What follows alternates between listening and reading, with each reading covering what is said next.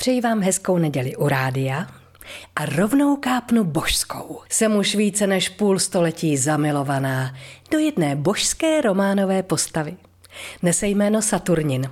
Jeho literární otec Zdeněk Jirotka ho přivedl na svět právě před 80 lety a díky němu krom jiného vím, že na světě existují tři druhy lidí – lišící se podle toho, jak se zachovají, když předně v kavárně postavíte mísu velkých, marmeládou nacucaných koblich. První typ jalově kouká a nic ho nenapadne. Druhý si potají začne představovat, jaké by to bylo začít je metat po osazenstvu.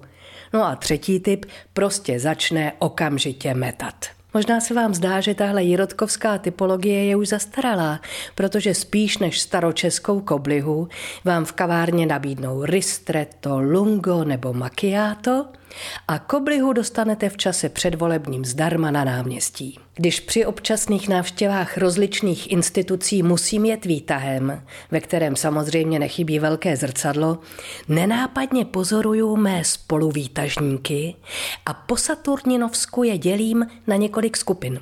Do první řadím takzvané nevšímače, kteří se ostentativně postaví k zrcadlu zády a tváří se, že tam žádné není. Druhá skupina sice ví, že by se v zrcadle dlouho prohlížet neměla, ale nedá jí to a po očku na sebe sem tam nesměle jukne. Třetí skupina výtažníků je svým zjevením v zrcadle natolik zaskočena, že na sebe hledí se slzami na krajíčku ve skoprnělém úžasu z toho, jak je možné, že od poslední jízdy tolik schátrala. Čtvrtý typ do zrcadla pomrkává a vší silou v sobě potlačuje nutkavou touhu se začít pitvořit a šklebit.